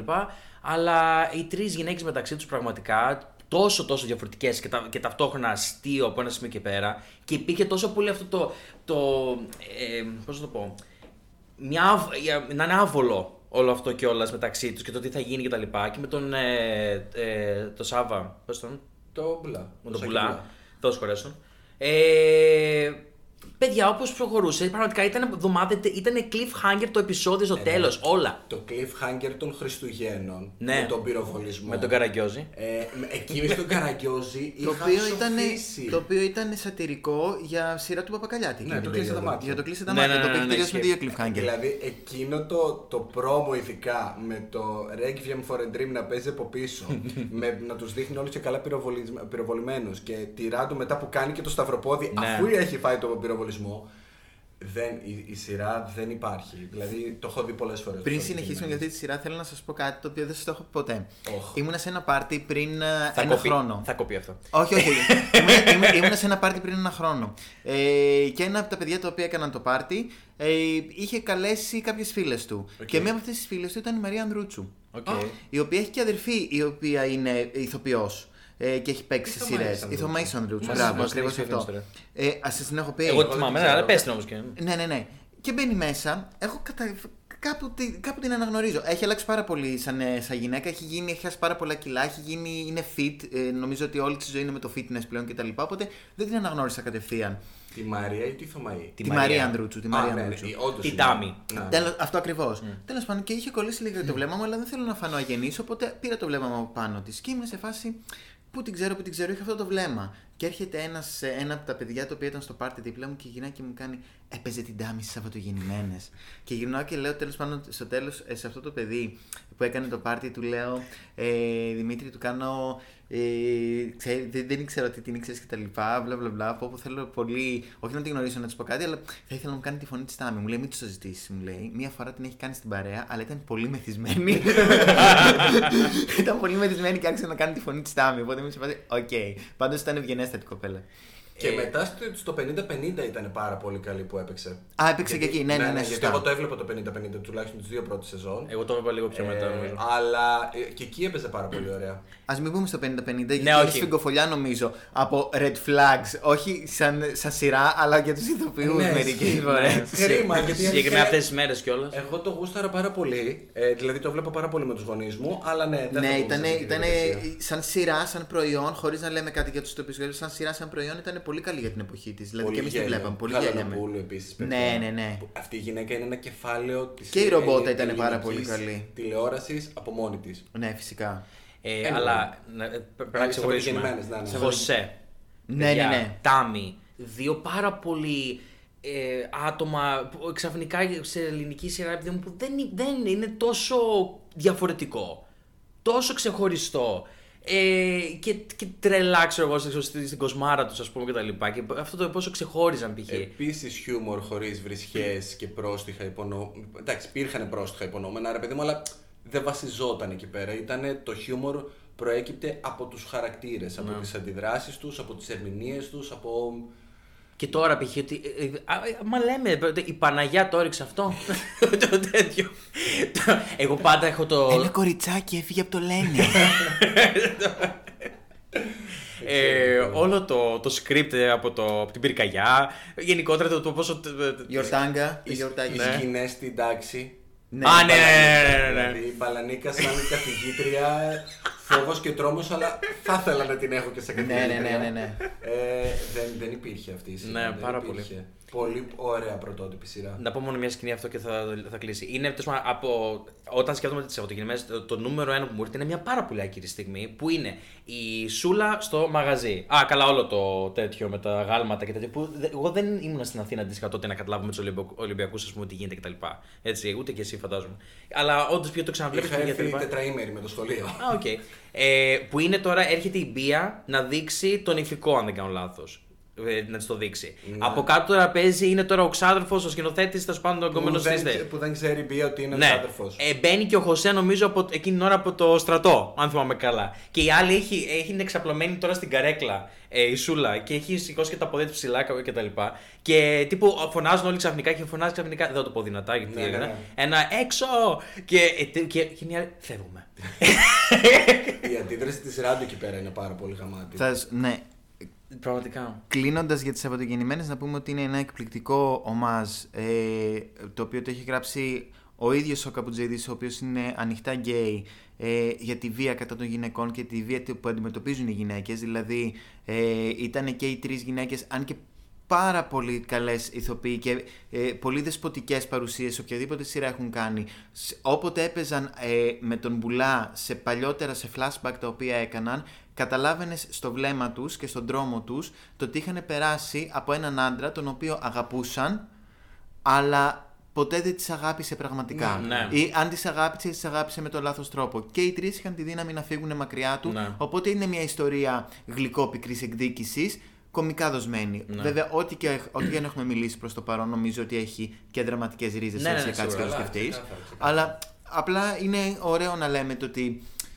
υπήρχαν και τότε καλές σειρές οι οποίες είχαν τη βάση τους σε σωστά δομημένα προβλήματα της κοινωνίας τα οποία άμα κάτσεις και τα σκεφτείς υπήρχαν πάντα και πάντα θα υπάρχουν και πάντα πρέπει οι γυναίκες, ιδιαίτερα οι γυναίκες να φροντίζουν η μία την άλλη σε τέτοιες καταστάσεις πως μεγάλωσαν σαν χαρακτήρες όταν αποφάσισαν να μάθουν η μία την άλλη. Κοίτα, είναι και πολύ σημαντικό βασικά όμως. Δηλαδή, όλο αυτό που αναφέρεις συμφωνώ απόλυτα και είναι και ένας βασικός λόγος για τον οποίο ο κόσμος λάτρεψε αυτές τις γυναίκες, στους Ναι. χαρακτήρες που Ναι, έπαιζαν. ναι, ναι, Γιατί συμφωνώ. οι- όλα όσα έκαναν ήταν απολύτως δικαιολογημένα λόγω της ε, κακοποιητικής συμπεριφοράς, ας πούμε, που, έχουν, που βίωσαν από τον πρώην σύζυγό τους. Δηλαδή, έβλεπες να τον εκμεταλλεύονται, να τον κοροϊδεύουν, να του λένε ψέματα. Δεν ένιωσες όμως ότι αυτό που κάνει είναι άτιμο. Είναι σε φάση, ναι, έχεις έχεις το δίκιο με το μέρος, ας πούμε. Παρόλα αυτά, όταν ο κόμπος έφτασε στο χτένι, δεν τον άφησαν. Ναι, ναι, ναι, είχαν ναι, ναι. τη στοικότητα μιας γυναίκας, είχαν τη μητρική φροντίδα μιας γυναίκας, είχαν την αγάπη πάνω του, η οποία ό,τι και αν έκανε εκείνος δεν μπόρεσε να σβηστεί, γιατί είχαν στήσει γερές βάσεις στις μεταξύ τους σχέσεις. Είχαν δει το ότι η, πρώτη, η δεύτερη γυναίκα δεν μου έκλεψε τον άντρα, η τρίτη γυναίκα δεν μου έκλεψε τον άντρα, ο άντρας ήταν το πρόβλημα. Εμείς να τα βρούμε μεταξύ μας, εάν είμαστε OK, μπορούμε να δώσουμε οποιοδήποτε στάλα αγάπης περισσεύει για να κάνουμε αυτόν τον άντρα έναν άνθρωπο στην κοινωνία για να μπορέσει να εξελιχθεί και εκείνος. Υπήρχε αυτή η στοικότητα από πίσω, υπήρχε αυτή η αγάπη. Υπήρχε αυτό το πολύ ωραίο character development σε όλους τους, νομίζω. Ναι, ναι, ναι, συμφωνώ απόλυτα. Λοιπόν, και νομίζω η πιο κεντρική σειρά της ε, εφηβείας μας, που το ζήσαμε νομίζω για τη στιγμή εκείνη. Μιλήστε για τους εαυτούς σας, εγώ είμαι πολύ μικρός ακόμα. Βγάλω σπηριά στο πρόσωπο. Σωστά. Έχω να σου προτείνω για τα σπηριά τι θα κάνεις. Ε, στο παραπέντε. Αχ, τρίτη ηλικίου, Χριστέ μου. Εμένα Δευτέρα ήταν. με τρίτη ηλικίου, ναι, 2007 τελείωσε. Έχω κερδίσει χρονιά να πούμε στο κοινό, δεν είμαι τόσο. Ε, κοινέ, άκουσα. Ε, Το δεύτερο κύκλο δεν τον είδα γιατί είχα εκείνη την ώρα που πεζόταν φροντιστήριο και σχολούσα 11 η ώρα το βράδυ. ε, εγώ παιδιά, εγώ, ήμουνα, πάλι- εγώ ήμουνα τρίτη γυμνασίου με πρώτη λυκείου, μετά πρώτη λυκείου με δεύτερη λυκείου. Ναι, το οκ. θυμάμαι, ναι. ναι. Ε, ναι, Δευτέρα λυκείου και, τρι... Δευτέρα λυκείου και τρίτη λυκείου ήταν ε, ε, στη δικιά μου τη, τη φάση οι δύο σεζόν που έπαιξαν. Ναι, ναι, ναι. Ένα ξέρω. λεπτό, Anyway. ένα λεπτό αυτό εντελώς αχρείαστο τώρα. Ναι, λοιπόν, αυτό σε πείραξε τώρα. ε, ε, πείτε, δεν ξέρω. Δεν, πραγματικά, Ε, δεν- Επίσης από το καπουτσίδι γραμμένη η σειρά. Ναι, έχει αφήσει εποχή από τις πιο αγαπημένες. Παιδιά, αν δεν κάνω λάθος, τι είπα για νούμερα που δεν ξαναείδε ποτέ η Ελλάδα. Όχι, το, το υψηλότερο νούμερο το έχει χτυπήσει το ψήθυρη καρδιάς με 70 κάτι της εκατό. true. Ε, Αλλά νούμερο είχαν ένα. πολύ καιρό να το, κάνουν, να το, ζουν, να το δουν Ε, αυτό το πράγμα. είχανε Κάτι. Πολύ, είχαν πολύ καιρό συνεχόμενα να το δούνε και μην ξεχνάμε ότι χτύπησε κάτι το οποίο δεν μπορείς να χτυπήσεις εύκολα που ήταν το διαφορετικό. Εκείνη την εποχή το παραπέντε είχε δώσει κάτι το οποίο δεν, στην πρώτη σεζόν ειδικά και το είχε πει ο Καπουτζίδης το μυστικό μου είναι το ότι δεν έχω βάλει κανένα love story μέσα. Στα, Ναι. στα πρώτα επεισόδια στην πρώτη σεζόν δεν υπήρχε τίποτα σε love story. Ναι. Ήταν η ιστορία πέντε τελείως διαφορετικών ανθρώπων, οι οποίοι βρίσκονται κάτω από μια συνθήκη πρωτόγνωρη και αποφασίζουν να κάνουν κάτι για καλό και να αφήσουν πίσω τις όποιες διαφορές τους, τους όποιους φόβους τους, τις όποιες παρανοήσεις μπορεί να έχουν μεταξύ τους για να προχωρήσουν παρακάτω. Και όλο αυτό βέβαια ήταν πάρα πολύ κωμικό στην πορεία. Πέντε τόσο διαφορετικοί χαρακτήρες, Ναι. πραγματικά, που. ε, Δηλαδή, ατέλειωτα πράγματα μετά που μου έχουν μείνει. Μου έχουν μείνει ατάκες όπως τα φιλαράκια. Ναι. Πιο πολύ. Νομίζω- Δηλαδή, με το πόσα είναι κιόλας. Σε μένα έδεσε πάρα πολύ ε, όταν άκουσα ότι στους, ε, στο original casting η, την Τάλια ήταν να την παίξει η Κάτια Δανδουλάκη και την Ζουμπουλία ήταν να την παίξει η Γερασιμίδου. Ε, Αυτό, ναι, ναι, ναι. Ε, Και πιστεύω ότι ε, όσο και να μας ακούγεται περίεργο τώρα, πιστεύω ότι και οι δύο ηθοποιοί, οι ηθοποιοί αυτοί θα τους ξέσχιζαν τους ρόλους. Ειδικά η Καλά, Γερασιμίδου ναι, θα εντάξει. τον έκανε, θα τον έστελνε καθόλου το Προφανώς. ρόλο τελείως. Όχι πως φυσικά τον έπαιξε εκπληκτικά ε, και η. α, Ναι, Απλά ξεχνάω ονόματα. μιλάμε για κάτι Λοιπόν, πολύ διαφορετικό από αυτό που τελικά έγινε. Νομίζω θα Ε, ήταν και κάτι- η Ελισάβετ Κωνσταντινίδη τον έπαιξε εξαιρετικά το ρόλο. Ήταν πολύ το- διαφορετικό. Ίσως το κάνανε στην τελική άτομα που χρειαζόντουσαν, διότι όντως από εκεί και πέρα εκτοξεύτηκαν πάρα πάρα πάρα πολύ. Ειδικά πάντως το λέω για την Τάλια γιατί πολλές φορές είχε ακουστεί μέσα στη σειρά, είχε αφήσει να εννοηθεί ότι ο χαρακτήρας είναι πολύ μεγαλύτερος σε ηλικία από όλων των άλλων. Από την άποψη του ότι ε, όταν όλοι οι άλλοι ήταν παιδάκια και ήταν στο, ε, στο αεροπλάνο, ε, πήγαν να πάει να δουν τους δικούς τους στο αεροπλάνο που είχαν πεθάνει κτλ. Εκείνη ήταν ήδη 20 ετών και είχε σχέση με τον σοφέρ Με τον της, σοφέρ. Ο Ναι, οποίος ναι, ναι. ήταν ο πατέρας του τώρα ε, Spoiler. γενικού διευθυντή τους. Οπότε ήταν πολύ μεγαλύτερη σε ηλικία ήδη. Πολύ μεγαλύτερη. Πρέπει να ήταν γύρω στην ηλικία της Ζουμπουλίας κανονικά. Άσχετο το πώς έχει δοθεί έξω. Εντάξει, η Ζουμπουλή είναι λίγο μεγαλύτερη, οκ, αλλά εντάξει. Θυμάμαι πάντως ότι ήταν ε, ε, η πρώτη σειρά με, με, για την οποία αρχίσαμε να μαζευόμαστε σαν Ναι, παρέα για να ναι, τα δούμε. ναι. Season finale και Δεν series θέλαμε finale. spoilers. Ήταν Ναι, ναι, σειρά ναι. που έβγαλε τα spoilers στην Ελλάδα. Δεν Ναι, θέλαμε ναι, ναι. spoilers για το επόμενο επεισόδιο. Το Πρέπει να το δούμε. κλάμα που έριξα στο τελευταίο επεισόδιο Ναι. δεν υπάρχει. Να σου πω τι, Ναι, από εκεί ξέρεις δηλαδή τι. στη φάση με τη γιαγιά του Σπύρου Ναι. ήταν ένα non-stop κλάμα μέχρι που έπεσε το μαύρο. Και όντως, Για- πραγματικά, δηλαδή η Θεοπούλα, η γιαγιά ε, και δεν πέρα από τους κεντρικούς. Και επίσης πάρα πολύ συγκινητικό επεισόδιο, το επεισόδιο που γεννιέται το εγγονάκι της Θεοπούλας. Ναι, ναι, ναι. οκ, Πόσο στιγμή, ωραίο τέτοιο. το νόημα. Αχ, ανατρίχιασα αυτό. από το επεισόδιο. Πόσο ωραίο νόημα εκεί, σε εκείνο το επεισόδιο. Ναι, Ε, ναι, ναι. Εξαιρετικά, εξαιρετικά και τα δύο, γιατί κιόλας ήταν οι χαρακτήρες οι οποίοι ήταν πιο κοντά σου. Δηλαδή, το γιαγιά, ε, το γιαγιά, επειδή είναι κάτι πολύ κοντινό σου, στους Mm. περισσότερους από εμάς, το να χάνεις τη γιαγιά σου, ιδιαίτερα ένας χαρακτήρας σαν τον Σπύρο, ο οποίος είχε μόνο τη γιαγιά του, οπότε ήταν και η οικογένειά του. Και να- μάθαμε όλο Ναι. αυτό δύο σεζόν που ήταν ε, με τόσο κοντινή επαφή στην τελική κτλ. Ήταν ένας πολύ αποκλειστικός άνθρωπος κιόλας. Δηλαδή δεν, δεν είχε έντονη προσωπική ζωή κτλ. Ε, όλο το κομμάτι. δι- Είναι αυτό ότι ειδικά εκεί με το επεισόδιο με το νοσοκομείο, πόσο ήθελε να φέρει κάποια θέματα, να θίξει κάποια θέματα. Που μίλησε για την ανα- αναπηρία. Π.χ. Ναι, ναι, ναι. Για το, για το μωρό. Και ο Τώρα, πρώτος βέβαια- asexual χαρακτήρας ήταν ο Σπύρος. Είχε πει ανοιχτά ότι δεν με ενδιαφέρει το σεξ. Ναι. Ε, Τώρα που βέβαια που είπες στο νοσοκομείο, θυμήθηκα το επεισόδιο που κάνουν την, απόδραση. απόδραση, της ζουμπολίας από το νοσοκομείο και είναι η Αχ. πρώτη φορά που παίρνουν όλοι οι χαρακτήρες μέρος σε αυτό το ε, ρε, πράγμα. μη νιήσεις που έχουν να πέσουν. Η Ρε, αμαλία, παιδιά, ναι, αυτό ήθελα τα να πω τώρα. πιο ωραία επεισόδια. Είναι τρελή. Όλοι τους είναι τρελοί. Ήρθαν στην κατάρρευση τιμών. Ε, ε, ποιο άλλο έτσι επεισόδιο. Ε, το επεισόδιο με τη βόμβα που είναι στην ουσία το, το τελευταίο. ε, Μάλλον το, το επεισόδιο πριν τα πρώτα Χριστούγεννα, ας πούμε, να το Ναι, πω ναι, έτσι. ναι. Το επεισόδιο, η σκηνή που είναι στην αποθήκη με τη βόμβα Ναι, ναι, και ναι. έχεις όλο αυτό το roller coaster συναισθημάτων Ναι. που είναι. που φοβούνται, που αγκαλιάζουν ε, το τέλος τους ότι έρχεται. Εγώ που τώρα γελάνε, ανατρί... εγώ που αν τώρα κλαίνε. ανατρίχιασα γιατί τότε θυμάμαι τότε, τότε πόσο αγωνία έχει. Τρομερό, Καμία- τρομερό, τρομερό. Ναι. Και ένα τελευταίο θα πω, που πραγματικά δεν θα σταματήσω να γελάω ποτέ με αυτό το, το, το σκηνικό. Το επεισόδιο που έρχεται ο Μπάτσος γιατί ψάχνει και καλά την Αγγέλα μέσα στο σπίτι του Φώτη Α. ε, και παίζουν ο Φώτης και ο Σπύρος το γκέι ζευγάρι Ναι. και η Ζουμπουλία με την Τάλια το, το, το, τη- τις λεσβίες. Με τους ντολμάδες. και με ντόλμα. τα- δεν, δεν Θα υπάρχει. σβήσουμε ντολμάδες. υπάρχει. Εξαιρετικό. Α, παιδάκια. Φρίξο, έφερε την τούρτα. Ο ντολμάς. Εκεί που καλέ που που ντύθηκαν ε, ότι ε, λογικά δες το, ποια θα έκανε την αρκούδα. που ντύθηκαν τα ζώα για, την- για την άλλη την απόδραση. Με το. γιατί Πραγματικά που δεν ξέρω πώς τα. Ήταν πολύ πλούσιο γραμμένο, ρε παιδί μου. Είχε πάρα πάρα πολύ ωραίε, πολλές ωραίες σκηνές. Τρομερή σειρά, τρομερή. Πραγματικά, έχω, πο- είναι μια σειρά που έχω δει πολλές φορές ξανά η αλήθεια είναι. Έχω πολύ καιρό να το ξαναδώ όμως, η αλήθεια είναι. Ε, ναι, ναι, οκ. Αυτό. Επίσης ένα τελευταίο που, που εμένα με- μου είχε, με είχε λυπήσει πάρα πολύ ρε παιδί μου είναι όταν μαθαίνουν την αλήθεια για τον μπαμπά της Ντάλιας την κάνουν Α, ναι.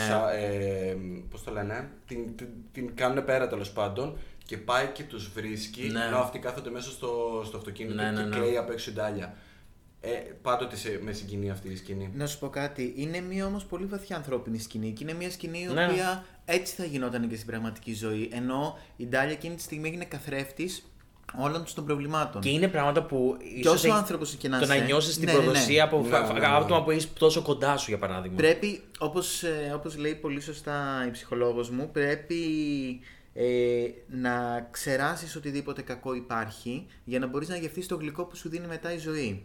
Οπότε στο πρόσωπό της έπρεπε να βγάλουν από μέσα τους όποια κακία είχανε και να αποδεχτούν την Τάλια σε έναν τελείως διαφορετικό πρόσωπο, όχι τον πατέρα της, για να μπορέσουν να προχωρήσουν παρακάτω Ναι, στις ναι, σχέσεις ναι, ναι, τους. ναι. Η Μαρινέλα. Μαλι- Μαρινέλα Δορκοφίκη. Ορίστε, θυμάμαι ονόματα. Αυτό Τα βρήκες βασικά να την θυμάμαι. Ας έχεις εσύ μποζολέ εδώ πέρα; Το βουδά. Α, στον πήρε να τον κρατήσει και τον εαυτό της. Ο Κούδας, ο ποδοσφαιριστής. Καλά είναι άπειρα, είναι πάρα, πάρα πολλά. Θα πάμε στο Τρινιντά τη Τσίχλες και δεν θα σε πάρουμε μαζί. αν θέλεις. Λοιπόν, ε, εγώ προτείνω να κλείσουμε κάπου εδώ πέρα. ναι, ναι, ναι. Και... Αναγκαστικά θα αφήσουμε κάποια πράγματα απ' έξω. Ε, σίγουρα, εντάξει, οκ. Αλλά δεν γίνεται γιατί αλλιώς θα γίνει μαραθώνιος αυτό το επεισόδιο. Και από ό,τι καταλαβαίνω, το κάθε... πολλές από αυτές τις σειρές μπορεί να θέλουν και επεισόδια από μόνο τους, αλήθεια είναι. Γιατί το Παρά Πέντε, άμα καθόμαστε να το σκεφτούμε λίγο περισσότερο, π.χ. Ε, άπειρα. Απλά να πω πριν κλείσουμε ότι σε όλες αυτές τις σειρές τις οποίες είπαμε που ήταν εξαιρετικό το σενάριο, εξαιρετική σκηνοθεσία ε, υπάρχει ένας κοινός παρονομαστής που ήταν πολύ καλή ηθοποιοί. Και είναι κάτι το οποίο μου λείπει. Έχουμε εξαιρετικούς ηθοποιούς στις στις τωρινές μας γενιές. Δεν θέλω να, να, να, να το πάρει κάποιος διαφορετικά από θα το πω. Ιδιαίτερα θεατρικούς ηθοποιούς εξαιρετικούς. Ε, και τα παιδιά με έχουν μείνει αρκετά στο θέατρο το τελευταίο διάστημα. Απλά ε, αυτό που δεν βλέπω. ξεχωρίζουν τόσο πολύ στην τηλεόραση. Αυτό ακριβώς. Ναι, ισχύει. δεν ξέρω αν δεν τους αφήνουν ελευθέρας, δεν ξέρω για ποιο λόγο, αλλά δεν έχω δει κάποιον καθαρά κομικό ηθοποιό την τελευταία δεκαετία, καινούριο ηθοποιό που να πω ότι ξέρω, π.χ. πώς έβλεπες Ελένη Ράντου παλιότερα, ήξερε ότι θα γελάσεις. Έστω και κάτι να έκανες, κάποια ματιά διαφορετική, κάτι να. Ξέρεις, δεν έχω δει κάποιον καθαρά κομικό ηθοποιό που να το χαίρεται αυτό που κάνει εκείνη τη στιγμή και να πεις ότι θα γελάσεις. Δεν ξέρω πού βρίσκεται το πρόβλημα. Δεν λέω, έχουμε πολύ ταλαντούχα παιδιά σαν ηθοποιούς. Απλά σε όλες αυτές τις σειρές που είπαμε ήταν, θεωρώ, πολύ ωραία όλα αυτά που λέμε, αλλά το 50% που είναι πολύ μεγάλο μέρος το 50% ήταν οι ερμηνείες των ηθοποιών και το πραγματικά το portrayal των ρόλων των οποίων έκαναν. Είχαν το γνώθι σε αυτόν, ήξεραν τι θα παιξουν έκαναν τους ρόλους δικούς τους. Αντίστοιχα με καλούς χαρακτήρες, βέβαια. Βέβαια. Διότι όντω. Όλα, όλα παίζουν το ρόλο τους. Ναι, αυτό. Απλά δεν μπορώ να εκφέρω άποψη εδώ πέρα γιατί έχω σταματήσει να βλέπω ελληνική τηλεόραση. Κι εγώ. Εδώ δεν σου και λέω πάρα ότι- πολλά χρόνια. Δεν σου λέω ότι βλέπω, αλλά πιστεύω ότι άμα ήταν μια καλή κομική σειρά η οποία να ακουγόταν πάρα πολύ, θα την ακούγαμε κάπως. Δηλαδή και στο YouTube θα τη βλέπαμε κάπως. Μια μικρή παρένθεση τώρα που κλείνουμε με το, με το Παρά Πέντε. Τώρα που είχα πάει στα, στους δικούς μου τα Χριστούγεννα, βλέπανε μια σειρά η οποία παίζει- τώρα ε, παίζεται. Δεν, είναι στην ΕΡΤ, δεν θυμάμαι πώς λέγεται. Είναι εποχής κιόλας και παίζει η Θεοπούλα. Okay. Δεν θυμάμαι το όνομά της τώρα Οκ. σε αυτή τη στιγμή. Μήπως είναι τα καλύτερα μας χρόνια. Όχι, όχι, οκ. όχι. Ε, αλλά δεν περίμενα, ξέρω εγώ, τίποτα. ότι, Α, η- ακόμα η γυναίκα ναι, ναι. ε, ε, παίζει σύγχρονο. ρο- Όχι σύγχρονο. Ε, ε, σύγχρονη σύγχρονη τηλεόραση. Ναι, τηλεόραση, ναι, ναι, σύγχρονη αυτό. τηλεόραση, ναι, Μπράβο, ναι, ναι. μπράβο. Λοιπόν. Ναι, έχ- ναι, ναι, να έχω να κάνω μία ερώτηση τώρα Οκ. που θα Για να κλείσουμε κλείσει το αυτό. επεισόδιο. Ναι. Λοιπόν, Αριστίδη. Παρακαλώ. Ως καλεσμένος. Ε, αν θα μπορούσες να ταυτιστείς με κάποιον ρόλο μέσα στα χρόνια γενικότερα να το Ναι. έχεις νιώσει, ας πούμε κτλ. ποιο, ποιο ποια θα έλεγες ότι. με την τωρινή σου ζωή, ας πούμε. Οκ. Λοιπόν. Πιστεύω ότι είμαι πολυδιάστατος χαρακτήρας. Συμφωνώ. Και θεωρώ ότι είμαι ένα κράμα ανάμεσα σε Σάσα και Ασπασία από το Dolce Vita. Οκ. Οκ. Είμαι ένα κράμα ανάμεσα Το- σε το Σάσα βλέπω και και το ακούω. Πραγματικά είμαι, είμαι, είμαι αυτό το πράγμα. Δυστυχώς θα ήθελα να είμαι κάτι πολύ πιο μάτσο, ίσως, αλλά νομίζω ότι ε, όντας. Ε, Α μην λέμε Δεν ψέματα, χρειάζεται. σχεδόν 33 ετών, νομίζω ότι η ζωή μου είναι ένα- ανάμεσα σε αυτούς τους δύο χαρακτήρες. Αχ, είσαι τόσο κοντά στα 33. είναι τόσο καλά. Νιώθω την καυτή του ανάσα στο λαιμό μου. Έρχεται, Γιατί έρχεται. μπαίνουμε σε αυτές τις συζητήσεις Είσαι ο τώρα; επόμενος. Ε, Οκ, ευχαριστούμε. Γιώργο. Ε, η, η Στέλλα από το Είσαι το Ταίρι μου. Οκ, ναι, εντάξει. Νομίζω Γιατί πρα- αναμενόμενη Κλασικά. απάντηση. Πραγματικά είναι. Ε, επειδή μεγάλωσα ως πιο. Ε, ποια είναι το σωστή. τέτοιο, ο- ο- ο πιο χοντρός. Ε, όλα εκείνα τα χρόνια, δηλαδή που την έβλεπα ξανά και ξανά κιόλας, είναι το άτομο που είναι α, το outsider που έχει το χαρακτηριστικό αυτό και πάντα ξέρεις ότι έχεις κάτι λίγο διαφορετικό κιόλας. Αλλά το πόσο ξεχώριζε και πόσο το έκανε own up κιόλας όλο αυτό το πράγμα.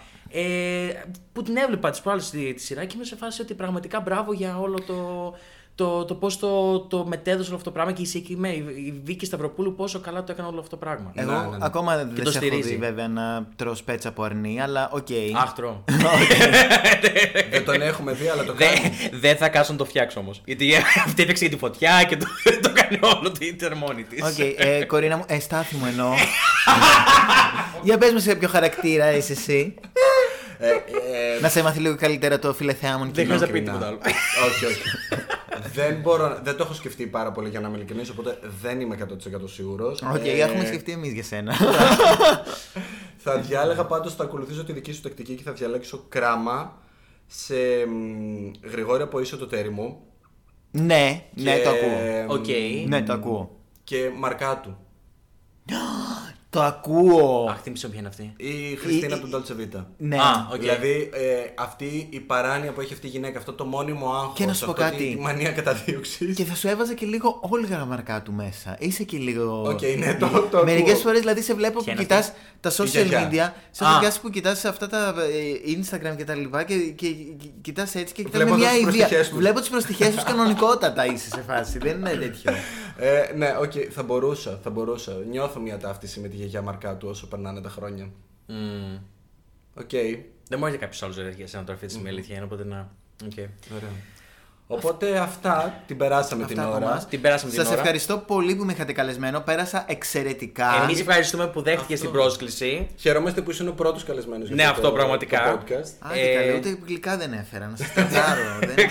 Είμαι καλεσμένος στο σπίτι με άδεια χέρια. Έχεις, είχα. ε, ε, η- αν όντως ξαναέρθει κάποιο, έρθει στο μέλλον κάποιος, they have a big ε, shoes to fill in. Οκ. Ω, ευχαριστώ. Σίγουρα. Ε, και να πούμε επίσης ότι. Πλατυποδία.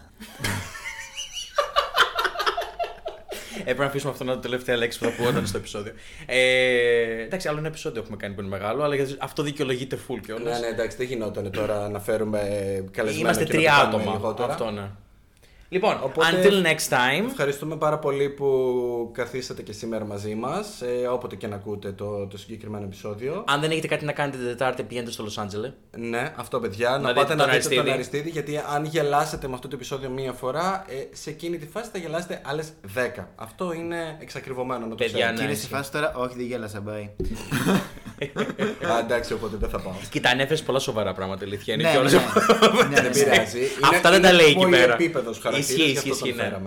Ε, ελπίζουμε να μην σας ξεκουφάναμε σε αυτό το επεισόδιο. Θα φροντίσουμε να κάνουμε κάτι για τα επίπεδα ήχου. Ε, αυτά. Λοιπόν, Σας ευχαριστούμε πολύ και πάλι. Until next time. Καλή συνέχεια. Γεια σας. Bye bye.